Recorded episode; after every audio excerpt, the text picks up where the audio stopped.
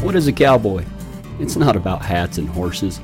Cowboy's about courage, honesty, respect, integrity, strength, and truth.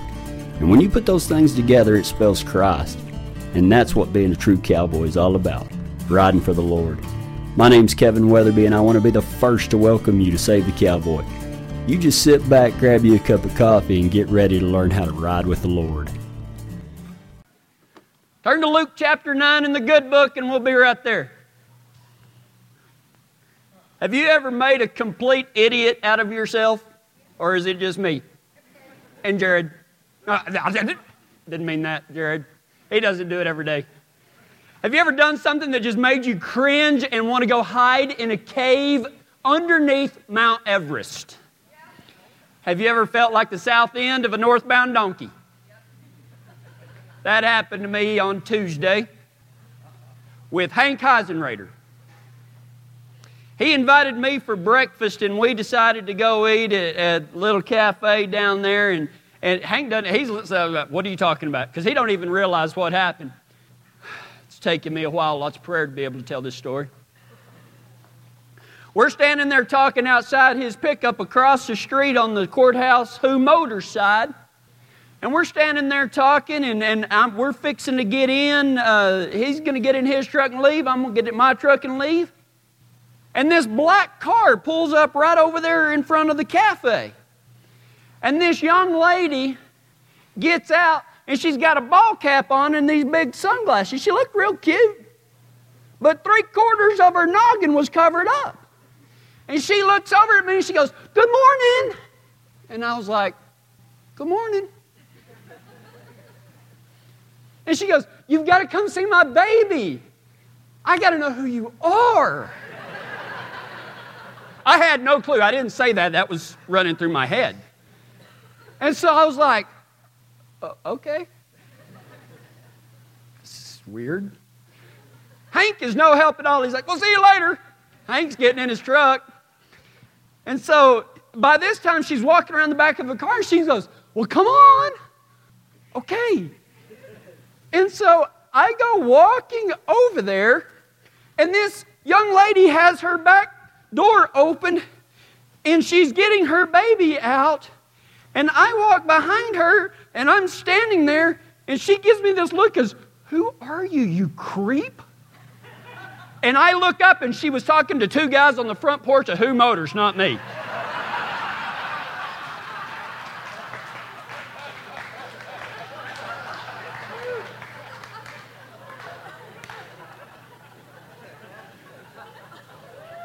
There is no graceful exit. You can stand there and just drip your idiocy. So I did the manly thing and turned around at Debbie Ollum's shop and started acting like I was reading something.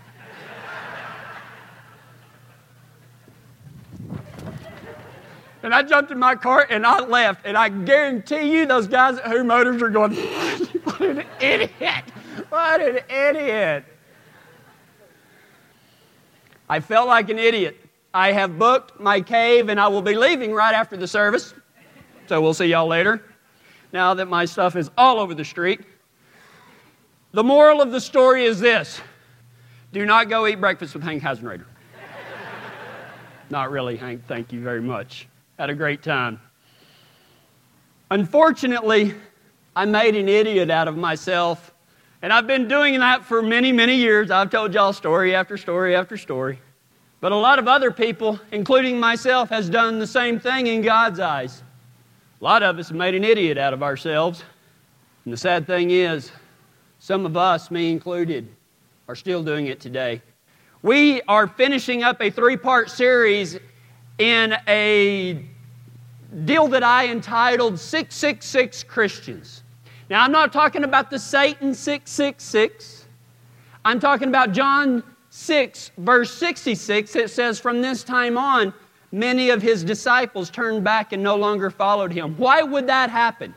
What would cause some disciples to turn away from Jesus and no longer follow him anymore? The first week we talked about the delusional Christians when their supposed belief has no basis in reality. In other words, what you say, and I'm not talking about anybody in here, I'm not pointing anybody out, but when you say you believe something and it doesn't manifest itself in your life at all, that's not a belief, that's a delusion. Last week we talked about moderate Christians. God doesn't want moderation-based relationship with you. He wants an extreme, all-in, totally committed relationship. Because we say, oh, well, we can do it, everything in moderation. And we try to apply that to sin. Well, sin is sin. There is no moderate sin. Moderate sin is no better than all-in sin. Sin is sin. We don't need moderate sin, but we don't need a moderate relationship with God either. And today, we finish up. In Luke chapter 9, 59 through 62, we see two examples of a 666 Christian. Those that say they want to follow Him and then turn away and don't for some reason. Y'all know a lot about me. I'm giving you a personal admission. Y'all know a lot about me. I have never hidden my faults from you. I've never bragged about them, but I've never hidden them from you. I'm willing to bet at this very personal admission that I will make a lot more sense to you now. The questions you've always wondered, what makes Kevin tick? I'm fixing to tell you. I was born butt first. I was a breech baby. My mom tends to remind me of that quite often. This may explain why I look like a big old butt in the middle of Kiowa, Colorado. This may explain why I got in a fist fight with Abella Hay the other day. Anybody read Campfire Cowboy Ministries this week? You notice I have my shirt collar buttoned for a reason. If you've never been to Campfire Cowboy Ministries, that is where we do our devotions for Save the Cowboy. And there is a story in there about me getting in a fist fight with Abella Hay. It's called What a Hickey Bar and Abella Hay Have in Common. Go read it. But me being born breech may explain why all of you can relate to what I'm saying. Only two people got that one. In Luke chapter 9, we see two more breech babies. And why do I say that? Because they put their butts first. Think about this. In Luke chapter 6, verse 59, it says, He said to another man, Jesus said to another man, follow me. But the man replied, I will, Lord, but first let me go and bury my father.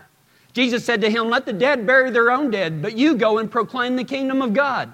Still another said, I will follow you, Lord, but first let me go back and say goodbye to my family. Jesus said, no one who puts his hand to the plow and looks back is fit for service in the kingdom of God. But first Christians, breech Christians, always putting their butts before following. I'll follow you, but first. The first guy, smart fellows, and I have to be very careful when I say that because I tend to switch the first letters of words, and it's not good when you switch the first letters of smart fellows. Only four people got that one. Let's get out of here, honey. This is ridiculous.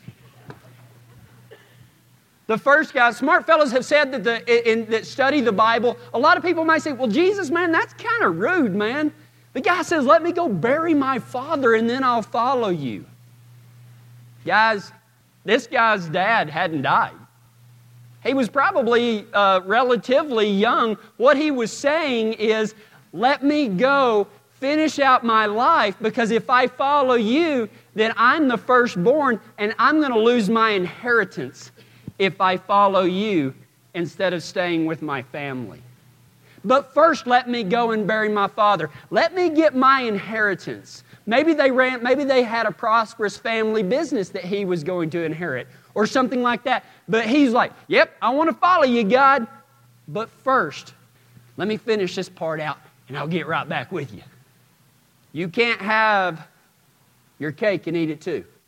He didn't want to lose his inheritance. He didn't want to face what his family said about leaving everything behind and following an outlaw preacher like Jesus. There was a story that I heard not too long ago. I don't know if I heard it or read it somewhere. I think I read it. It was by Kyle Idleman, not a fan. Great book. Recommend it to everybody. He tells a story. He was in Africa and he was preaching. And after the message, two guys came up and they gave their lives to Christ. And he was so happy. And then he went, they were in this village and they were staying in this village, and he woke up the next morning, walked out with his cup of whatever they drink over there, coffee, I guess. And the two guys that had given their lives had their bags packed, and they were sitting on his front porch. And they smiled and they waved at him. And he was like, hi. So he turns to his translator and he said, what are they doing? He said, they gave their lives to God.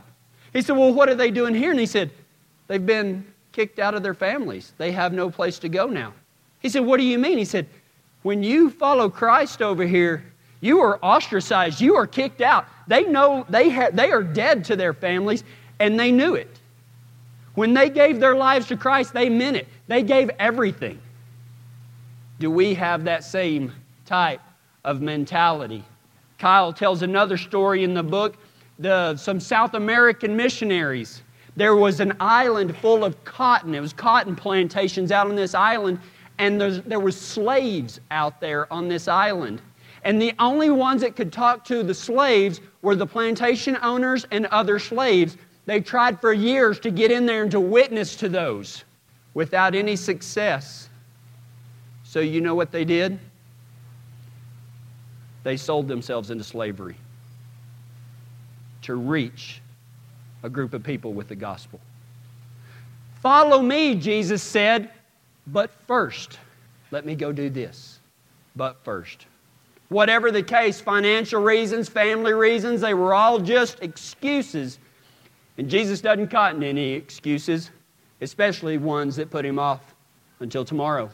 The second guy, he said, I'll follow you, Lord, but first let me go back and say goodbye to my family.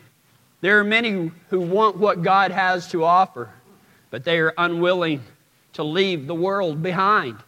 They want their cake and eat it too. You cannot have the crown of eternal life without the cross that he tells you to bear. Following Jesus is either a total commitment or none at all. Marriage is a theme often used to describe the relationship between Jesus and his followers. How would it be if your husband or wife said to you, I want to get married. I love you so much, but I want to see other people too. I don't think any of us would stay in that relationship very long, but isn't that what we do to Jesus all the time? The church is the bridegroom of Christ, but yet we say that we want to be a part, be one with Jesus, be a follower of Jesus, yet we cheat on him all the time. I'm committed to you as long as it's easy. Till the first hump in the road, till the first pitch of the saddle. Oh, I'm with you. I'm with you all the way. Whoa, not right there, not right there. I ain't going there. Give me some space. Why are you all up in my business? Has anybody else ever told Jesus that? I have. Jesus, you have to give me some space because you're mashing on me real hard about this total commitment thing. And he says, I'm going to until you make me a total commitment. A lot of you may be feeling the same way. There was a story that absolutely touched my soul and broke my heart at the same time. It was a story about what would happen if you walked in, rubbing your eyes, going to get that first cup of coffee, and found Jesus sitting at your table. Jesus looks up and says, good morning, sunshine. Good morning, Jesus. Jesus says, I'd like to have a talk with you. Okay, Jesus, but first let me get a cup of coffee. Okay. So you go and you get a cup of coffee. You're walking by and you say, Jesus, hang on just a second. I need to get the kids up. And you go and you get the kids up. You start getting them ready and shuffled out the door, going to school. And you remember, oh, Jesus, I'll be back in a minute. After I get the kids to school, I'll be back. He smiles. You go off to school, and then you come back, and you just run in and get something because you forgot that you had to work that day. And so you run out, and you think, I was supposed to be talking to Jesus. He's sitting there waiting on. He'll be back. He'll be back. And so you go off to work and everything, and then you rush home, and you got the kids, and you go in there, and you're like, oh, we got to go to baseball practice or football practice or whatever it is. Jesus, I haven't forgot about you. Just bear with me just for a little while, and as soon as we get done with football practice, I'll be there. Jesus smiles, and he goes on. And you go to football practice, and then you get home, and you're trying to rush because you stopped and got Kentucky Fried Chicken. And everybody's eating. You're like, Jesus, we'll talk to you right after we get through eating. And he's still sitting there. Same spot. And then you rush up to get the kids all ready for bed. Brush your teeth, you know, and if it's like my kids, you have to... What are you doing? Playing. You're supposed to be brushing your teeth. I am. And then you say, Jesus, you know what? As soon as I get the kids in bed, I'll be right with you. Okay? And before you know it, you're in bed. And what you didn't realize is that when you walked into your bedroom and you shut the light off, that Jesus was still sitting there waiting on you. And that happens day after day after day all across this world to confessed believers in Jesus Christ. He sits there and waits on us, just wants to have a meaningful relationship, a total commitment he's made to you. He went so far as he died on the cross. And all we give are, but first let me do this, but first let me do that.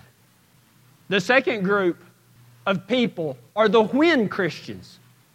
I'll follow Jesus like he wants me to when I get back on my feet. Just having a rough time right now. When I get back on my feet, I'm going to be dedicated to God. I'm going to live like he tells me to live. I'll follow Jesus like he wants me to when I get older, because I'm young and everybody needs to go and sow those wild oats and do all of this stuff and party hard, blah, blah, blah. I'll follow Jesus like he wants me to when I get older. There's plenty of time. I'll follow Jesus like he wants me to when Jesus proves to me that he's real. I'll follow Jesus like he wants me to when I can clean up all the stuff that's wrong. I'll follow Jesus like he wants me to when I find a church that will preach the Jesus that I want him to be. When they'll sell me the Jesus that I want to be. The one that leaves out that dying to self and that total commitment. When I find that church that'll just tell me all the tickling ears part, then I'll start following that Jesus. The when Christians, the but first Christians. When you put those two together, you find a third reason for 666 Christians. And from this time on, many turned away and no longer followed him. You got the but first Christians. You got the when Christians. You've got the delusional Christians. Their belief has no basis in reality. They say they believe, but there's no proof that they do. It doesn't change their lives. They just, yeah, I believe that. Just a statement. The moderates, they treat sin and God the same way, everything in moderation. And what we're talking about today, really, when you put the but first and when you put the whens together, the tomorrows. Why do today what you can put off until tomorrow? We rode up one time. We were gathering cattle, and a bull jumped the fence, and we had to go get it.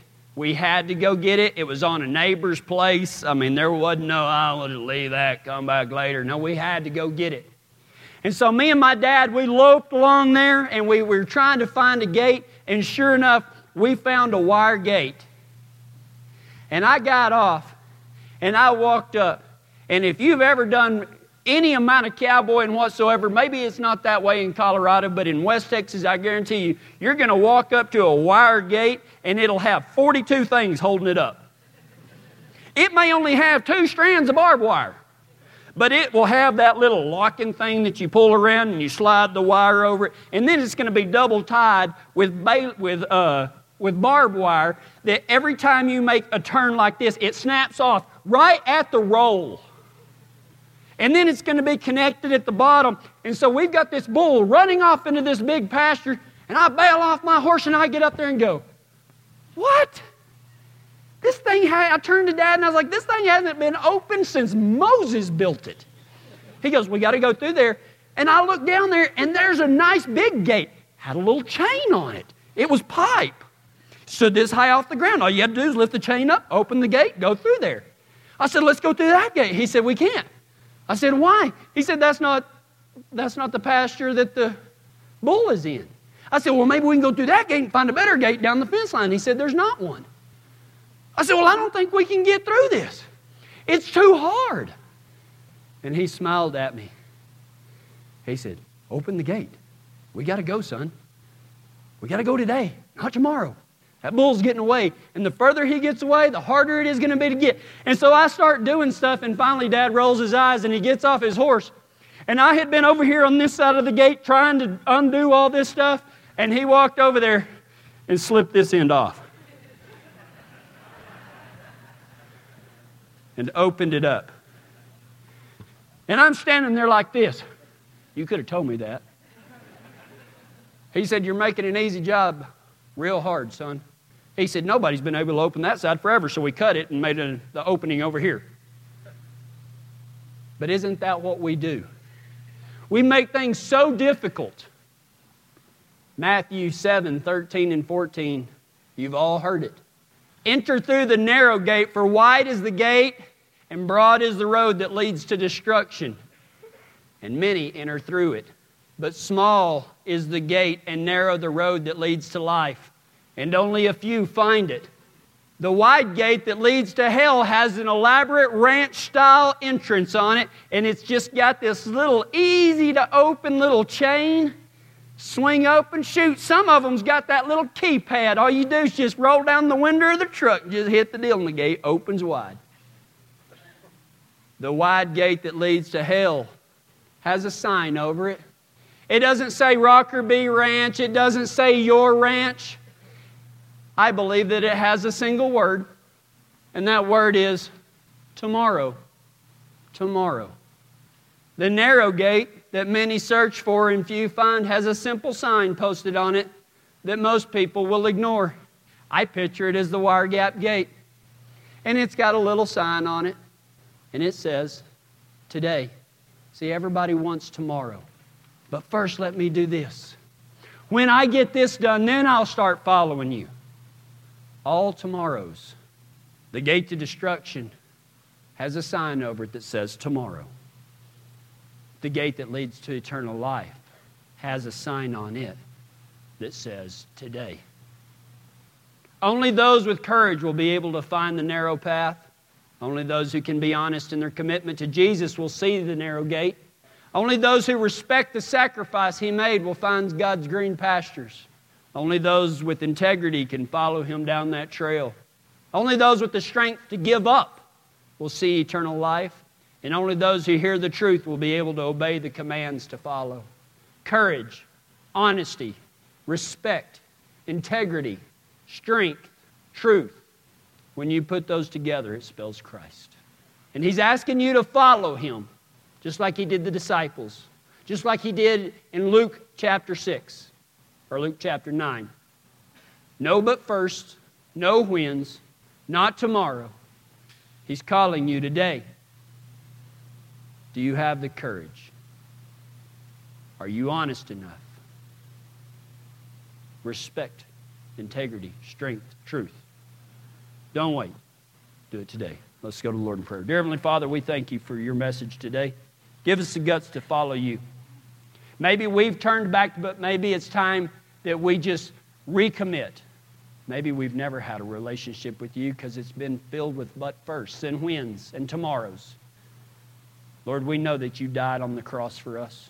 There's no elaborate ceremony. There's no fancy words that you have to say other than I will follow You 100%. I'll ride with You down every trail that You'll have me go. Help us to be who You want us to be, do what You would have us do, say what You would have us say, and go where You tell us to go. Lord, we pray all these things in Your most precious name. Amen. Glad you took a ride with us today. If you liked today's service and heard God speaking to you, I'd like for you to go to our website and check out the new book, Simplified Cowboy Version Gospel of Matthew. If you've ever wanted to read your Bible but found it difficult to understand, then this book is for you. Just go to SaveTheCowboy.com and click on General Store. You'll find tons of stuff there to help you in your ride with Christ. You can also partner up with us by following the online giving link. All our monthly supporters get an audio CD or DVD every month in the mail as our way of saying thank you. We don't care about the amount. Look at what Jesus did with a couple of biscuits and some fish. He can do the same with your helping hand. I know you couldn't help but notice all the great music playing in the background. You need to stop what you're doing right now and go by BarryWardMusic.com and check out his new album, West of Dodge. This program wouldn't have been possible without these fine folks. Tumbleweed Hay and Hauling, 303-324-8217, WesternLLC.net, Look East Realty, 303-644-4444, Double H Heating and Air, 303-669-8911, Integrity Auto Repair, 303-621-2845, and Comanche Creek Enterprises, 303-619-7030. Please support businesses that aren't afraid to show their faith. Call them today or go by SaveTheCowboy.com and click on Sponsors for more information.